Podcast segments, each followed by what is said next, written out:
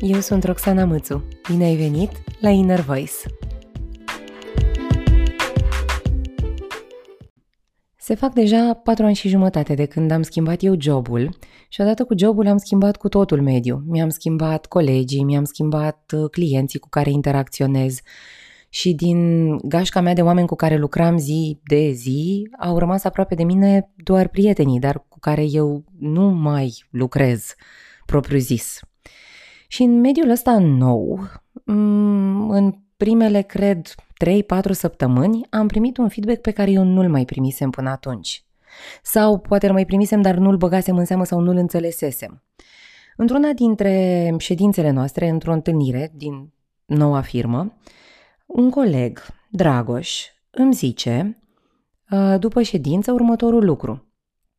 Roxana, când vorbesc oamenii, tu uh, repeți propoziții după ei, îi îngâni, mormăi în barbă și asta e destul de deranjant, că nu se înțelege, nu e foarte plăcut. Vezi ce faci cu chestia asta. M-am uitat la el, m-am gândit, no, asta ce-o mai fi?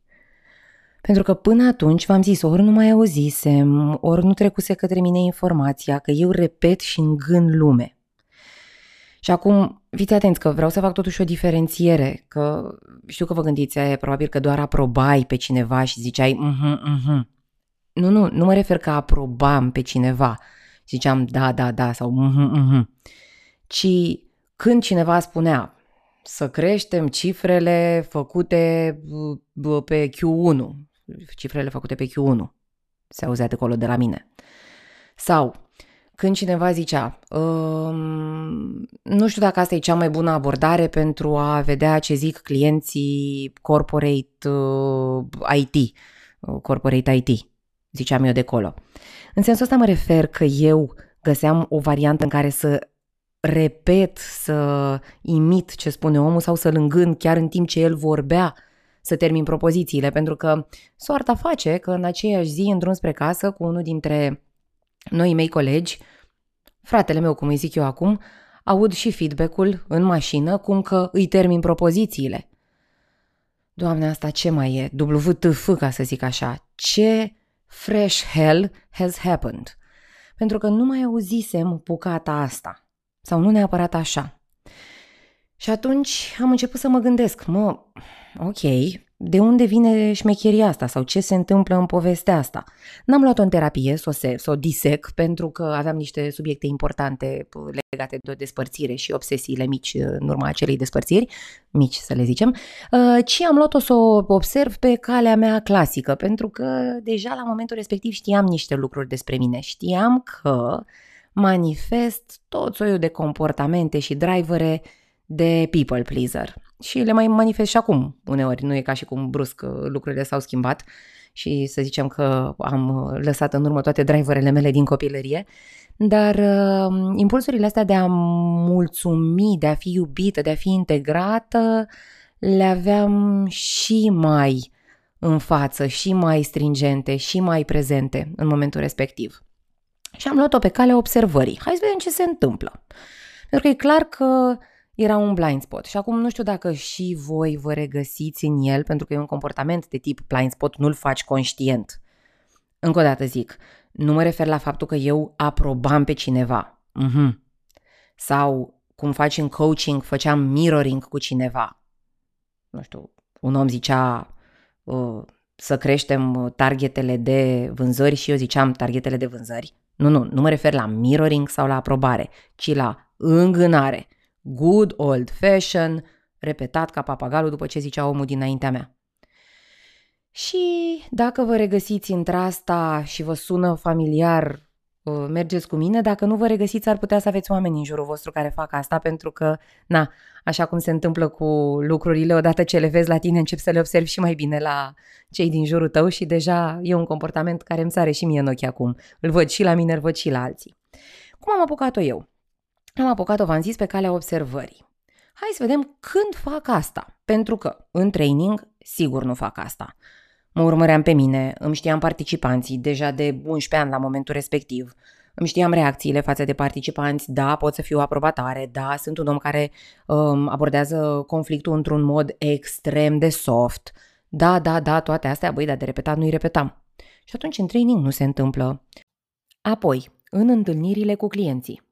Fie că erau întâlniri de prezentare de produs sau întâlniri de investigare, întâlniri de debrief, m-am urmărit să văd ce fac.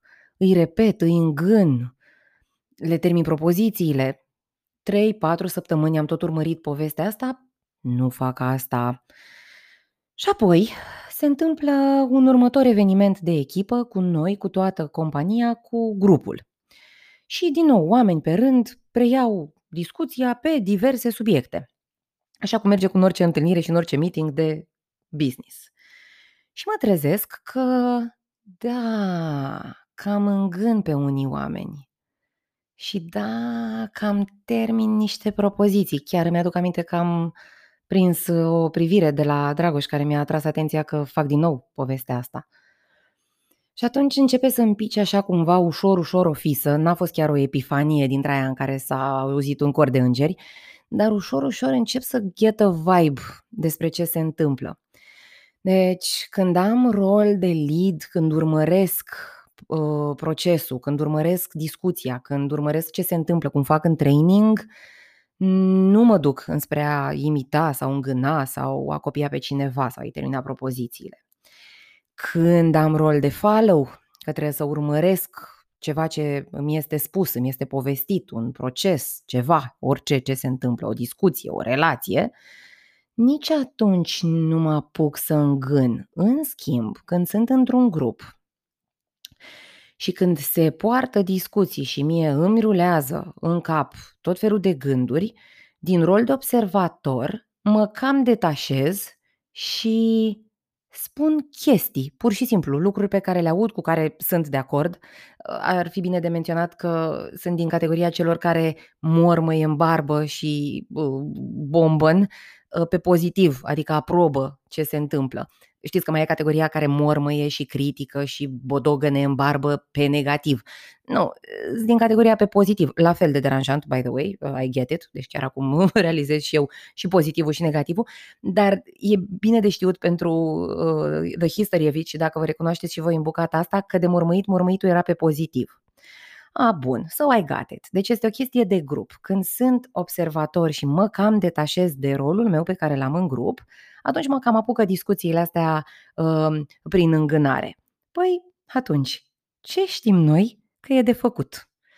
Trebuie să-ți răspunzi la întrebarea ce ai nevoie. Ok, ai văzut când faci? Ai înțeles câtuși de cât și de ce faci asta? Ce ai nevoie, de fapt și de drept? Și uite așa, curaj găină că te tai, mi-am dat eu seama că ce am nevoie e de curajul să-i dau airtime inner voice-ului, adică acum chiar nu mai sunt metaforică, ci pe bune să-i dau airtime vocii mele cu ce vreau eu să spun și atunci să-mi asum un rol. Desigur, rolul ăsta de afirmare și pe pozitiv, care este la fel de greu ca rolul ăla în care bodogănești. Poate Bineînțeles, sunt și eu biased, uneori mai greu decât rolul în care bodogănești și critici ce nu-i bine.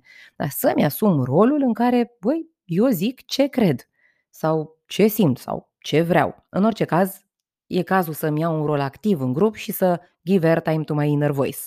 Ă, vorba neamțului. Și ca să fac asta, m-am reîntors la lucrurile pe care le știu eu din comunicare. Cum faci să-ți faci curaj? Că nu ca și cum curajul o să fie într-o doză luată așa, cumva un one shot, ci ceva trebuie să se întâmple ca să se manifeste și acest curaj. Și am făcut, v-am zis, ce știam eu din zona de comunicare, adică am început. De fiecare dată când mă trezeam într-un context de grup. Eu știam că vreau să zic ceva, o gândeam ce vreau să zic. Chestia aia care mai era spusă de altcineva și eu voiam să o spun, să o reiterez cu cuvintele mele și cu credințele mele, pe baza abordării mele și după ce o gândeam, mă apucam. Reformulare, ce am auzit eu. Parafrazare din ceea ce a spus omul. Uh, mă anunțam. M-am anunțat. Vreau și eu să spun ceva. Comportament de propunere. Vă propun să mă ascultați și pe mine, cam așa sună. Și dacă nu mi ieșea cu pe vorbe, să-mi fac loc, știu că sună ciudat la cât sunt de vorbăreață, dar uneori nu-ți iese, dacă nu mi ieșea, loc să, uh, nu mi ieșea să-mi fac loc pe vorbe, atunci pur și simplu m-am hotărât să ridic mâna. Până când cineva observa că vreau să zic ceva. Asta mi-a ieșit și mai bine că, practic, non-verbalul ajuta, se mai și opreau cei care vorbeau și aveam loc să zic ce vreau să zic. Deci, până la urmă urmei, de fapt, în vreo șapte, opt întâlniri, mi-aduc aminte că după una dintre întâlnirile noastre lungi de 4-5 ore, am primit feedback pozitiv, adică omul a venit și mi-a zis, băi, uite, yep, fair enough. Uh, a fost scurt, a fost o tranzacție între noi doi super rapidă, dar am înțeles că nu mai fac lucrurile alea deranjante de mormăit și de bodogănit în barbă. Și pe mine m-a ajutat extrem de mult uh, feedback-ul ăsta pentru că mi-a deschis ochii spre un blind spot pe care nici nu aveam cum să-l am uh, altfel. adică nici nu aveam cum să-l am uh, în bright spot. Uh, blind spot era clar pentru că era inconștient. Nu e ca și cum validam sau uh, confirmam conștient ce se întâmplă în jurul meu.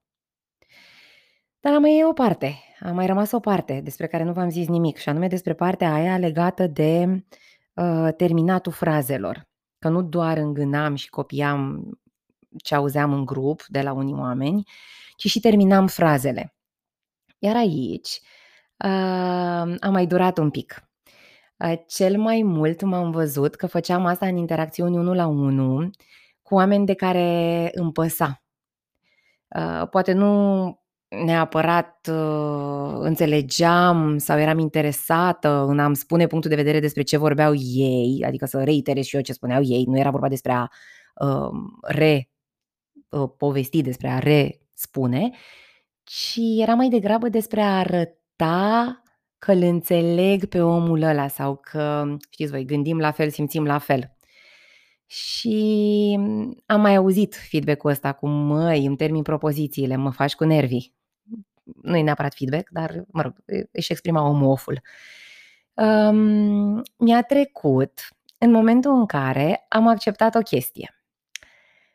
Desigur, și ăsta este un comportament care vine din zona de people pleasing, din uh, impulsurile astea de a fi aprobat, iubit, uh, uh, încăput în cadrul unei, băgat sau acceptat în cadrul unei relații din, formată dintre doi oameni sau din trei sau dintr-un grup. Da, așa este. Dar mai e ceva. Și asta uh, a fost așa o întâmplare în lunile respective, în, nici nu mai știu când, dar în lunile respective am dat peste un fost material uh, de ale mele din facultate, un material de ăsta, un manual. Și am citit uh, culturi înalt contextuale și mi-am adus aminte complet povestea asta.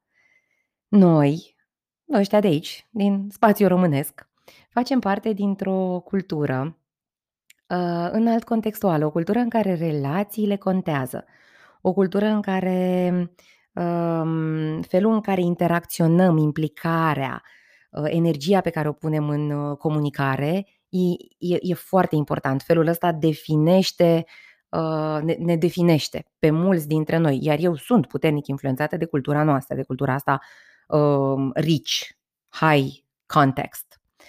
Și m-a liniștit lucrul ăsta, pentru că în culturile feminine, deci mă refer la femei, ci în culturile feminine, în culturile astea, um, terminatul frazelor și al propozițiilor este un comportament nu doar tolerabil, ci dezirabil. Nu era chiar așa de rău pe cât îmi imaginam eu.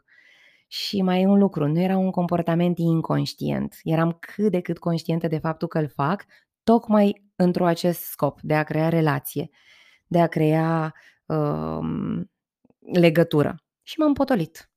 M-am potolit pentru că, de fapt, am înțeles că tehnica mea, la fel ca orice altă tehnică, s-ar putea să nu prindă în partea cealaltă, că pentru om abordarea asta nu este o abordare plăcută și nici nu știu dacă a fost nevoie să mă mușc de limbă sau să stau să mă observ foarte mult, ci în momentul în care mi-a picat fisa că este o tehnică și un comportament folosit de unii dintre noi, cei care avem această abordare, doar neplăcut de alții, it stopped. Faceți fast forward doi ani mai târziu și imaginați-vă un sediu nou, aceeași echipă și același coleg care se apropie de mine în șoaptă și îmi zice Roxana, vezi că iar în gâni, repeți, faci ceva, e neplăcut. Și de data asta mi-a sărit muștarul. Mi-a sărit muștarul și în interior, adică chiar mi-a filat o lampă și uh, mi-a sărit muștarul și în exterior și am zis, bă, de, vreau să mă fac auzită, vreau să zic ce am de zis. Și mă bucur că mi-a sărit muștarul, pentru că La momentul ăsta aveam uh, suficient de multă forță în mine cât să-mi dau seama că dacă îmi sare muștarul, e de bine, că înseamnă că apăr ceva. Iar de data asta ce mi-a fost clar că apăr este inner voice-ul meu. Ce voiam eu să spun și cum voiam eu să fie spus acel lucru. Și uite, așa, pot să spun că ăla e momentul marcant, pentru mine cel puțin când mi-aduc eu aminte, că a început despărțirea dureroasă de procesele simbiotice. Wait, what? Procese simbiotice? Uh, da. Știți voi cum sunt mușchii și lichienii în relație simbiotică? Și noi, la rândul nostru, formăm, ca să suprasimplific lucrurile, între doi oameni relații simbiotice. Am zis să le simplific, dar it's a bit more complex than this. Formăm uh, abordări în care vorbim la plural, uh, creăm conturi de social media în care suntem uh, X și Y escu împreună. Mm, deși doar copiii merg la grădiniță, spunem că noi mergem la grădiniță sau noi am început școala, părintele e clar că merge la serviciu altul decât școala, iar copilul la școală, dar pluralul este folosit. Și nu facem asta doar în viața de zi cu zi, uh, în viața de acasă, cum ar zice. Facem asta și în viața de la birou. Am uh, auzit și am remarcat în multe sesiuni de coaching cum e folosit pluralul. Să rezolvăm, să clarificăm, să îmbunătățim. Iar când adresez întrebarea despre cine sunt cei responsabili din cadrul acestui plural, de multe ori lucrurile se sparg un om este responsabil de o bucată din ceea ce trebuie rezolvat, lămurit, clarificat și omul din fața mea este responsabil de altă bucată din ce e de rezolvat, lămurit, clarificat. Deci um, nu e doar că ni se întâmplă acasă să zice că hai să ne spălăm pe dinți, deși tu de fapt vrei să zici copilului să se spele pe dinți, dar ni se întâmplă și la birou să zicem hai să facem când tu de fapt vrei să zici te rog frumos fă tu asta, uh, într-un fel sau altul.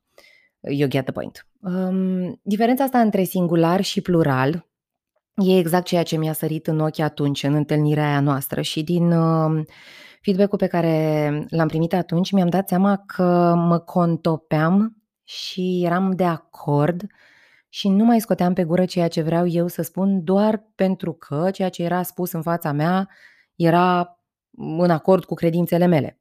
Adică și eu credeam ce spuneau oamenii ăia. Se pare însă că nu era suficient pentru inner voice-ul meu, pentru că vocea internă, ă, dorințele, credințele, motivațiile voiau să iasă la suprafață, voiau ele să fie auzite, voiau ele să fie cele care sunt puse în scenă, în, în arenă, cum zice Brené Brown, în felul în care vor ele să se manifeste, cu abordarea lor, cu, nu știu, ă, căldura, umorul sau amuzamentul lor. Și atunci am zis așa, Desigur, doctor Ialom ne spune că simbioticul și liniștitorul noi ne păzește de anxietate și că odată ce plecăm din această zonă de confort, ne trezim într-o lume în care trăim teamă și incertitudine. Dar doctor Ialom tot el ne zice că hai, zboară puiule, zboară, fă curaj și zi. Și atunci misiunea mea de a mă separa de acest simbiotic noi a început tot cu o chestie comportamentală. Vedeți voi cum e? Trainerul se întoarce tot la ce știe el. Sau coachul se întoarce tot la ce știe el, comportamental.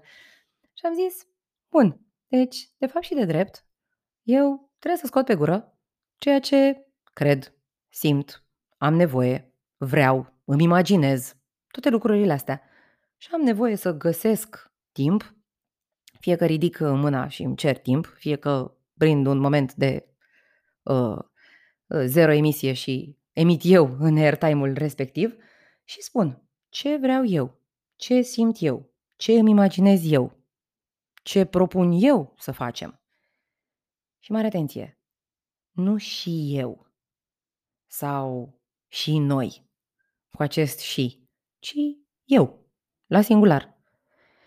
Și de atunci încoace mă bucur că îmi dau seama din ce în ce mai mult de momentele când tind să mă duc înspre simbioză și inner voice-ul meu tinde să fie, um, cum să zic eu așa, camuflat, ascuns, uh, băgat cumva sub această uh, păturică uh, acoperită de noi. Și atunci de fiecare dată când mă aud sau mă, mă, mă simt că vreau să bag un plural, mă gândesc, mă, dar tu ce vrei? Tu de fapt și de drept, cam cum ai scoate-o dacă ai scoate-o pe gură la singular cu eu vreau? And this has helped me a lot. Și înainte să vă las cu uh, misiunea, cu misiunea pe, pentru săptămâna viitoare, vă zic așa, că bucata asta de îngânat, repetat, ziceți cum vreți să-i ziceți, e și denumită într-un fel, e ecolalie. Și este o parte foarte normală a procesului de dezvoltare și de învățare prin imitare. Mm, aici cred că, nu știu, dacă vă duceți un pic în parc, dacă nu sunteți părinți, că dacă sunteți părinți vedeți acasă, dar în orice caz, când urmăriți copii, vă dați seama instant cât este de normală bucata asta și pentru a crea relație, și pentru a crea comunicare, și pentru a învăța. Uh, 3 în 1. Uh, te uiți la un copil, nu știu, și îi spui că, uite, ți-am adus Hot Wheels roșu și îl și vă pe Amzi care zice Hot Wheels, mă rog, cum zice el acolo, Hot Wheels, acum zice foarte corect. Și it goes în direcția în care firesc acel copil să, să te repete, ecolalie, să imite ceea ce spui. De asemenea, funcționează și în sens invers. Prima dată când uh, fata cea mare a prietenei mele a vrut să spună girafă, a zis de fapt dadașa. N-aș putea să spun cum a zis asta, dar așa a spus, dadașa. Iar noi toți trei, eu, prietena mea și soțul ei, toți trei în cor ca niște copii. Da, da, așa! Deci n-a fost gândită, n-a fost uh, elaborată, ci instinctiv am imitat, am mimat ce a spus Ola la momentul respectiv.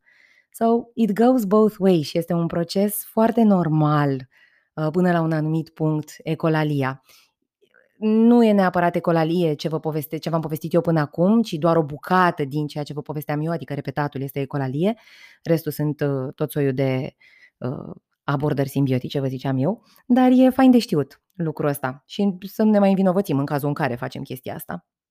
E și acum misiunea. Ha, și o recomandare de film, că mi-am amintit acum în timp ce vă ziceam de ecolalie, de ceva. Uh, misiunea e în felul următor. Săptămâna următoare, Observați-vă pe voi înșivă. Vedeți dacă faceți ceva din gama asta a îngânatului. Și dacă da, adresați-vă întrebarea ce vreau eu să spun.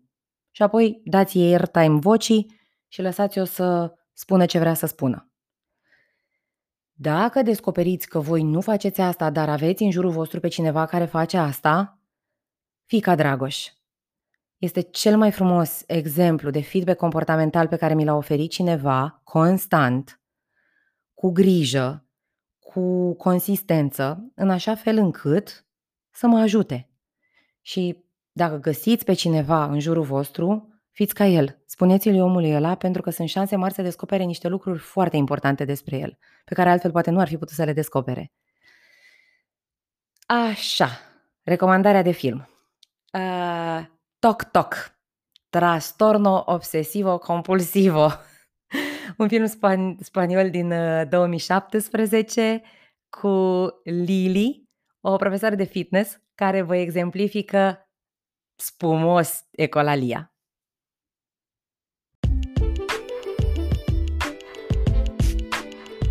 Ne auzim vinerea viitoare într-un nou episod din Inner Voice. Până atunci, dai airtime vocii tale –